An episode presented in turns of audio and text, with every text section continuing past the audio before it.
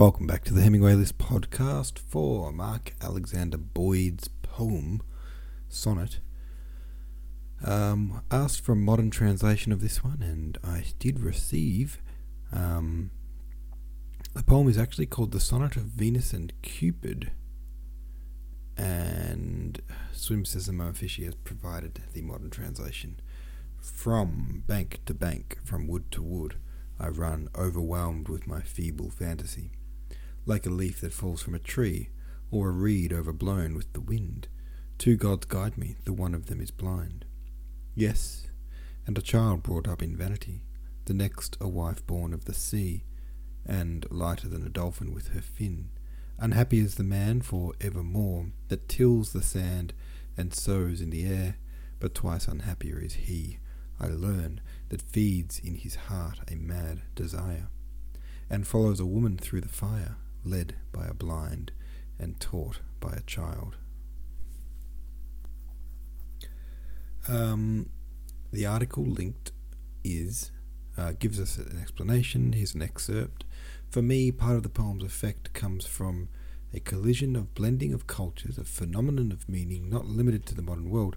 All history is multicultural, I think. The combination of the Scots language and the classical mythology is part of the meaning. The effect of Boyd's northern tongue is not merely quaint. Like an idiom, it suggests a civilization, and my sense of wonder at the poem is heightened by, for example, the grace and wonder of the northern word bairn, applied to a Mediterranean god of love, the Greco Roman blind infant Eros or Cupid. Cool. Um, there's a whole. Oh, that's that. By the way, is a description of the that particular line, led by a blind and taught by a child.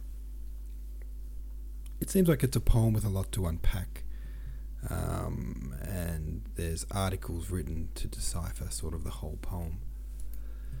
So that's very cool, very nice. We're not going to do that today because we have to move on to our next poem, which is by Joshua Sylvester, if I'm not mistaken. What were you yesterday, Mark? Yep, oh, excuse me.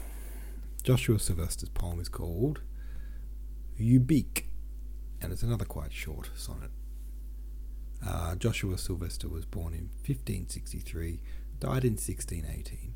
Where, uh, sorry, were I as base as is the lowly plain, and you, my love, as high as heaven above, yet should the thoughts of me, your humble swain, ascend to heaven in honour of my love, were I as high as heaven above the plain, and you, my love, as humble as the low, as humble and as low, as are the deepest bottoms of the main, whosoever you were, with you my love should go. So, wheresoever you were, with you my love should go. Were you the earth, dear love, and I the skies, my love should shine on you like the sun and look upon you with ten thousand eyes, till heaven waxed blind, and till the world were done, wheresoever I am below or else above you. Wheresoever you are, my heart shall truly love you. Isn't that sweet? A nice little love poem. Very pretty. Alright, folks, that's it for today. Nice and quick for you. And I'll see you tomorrow.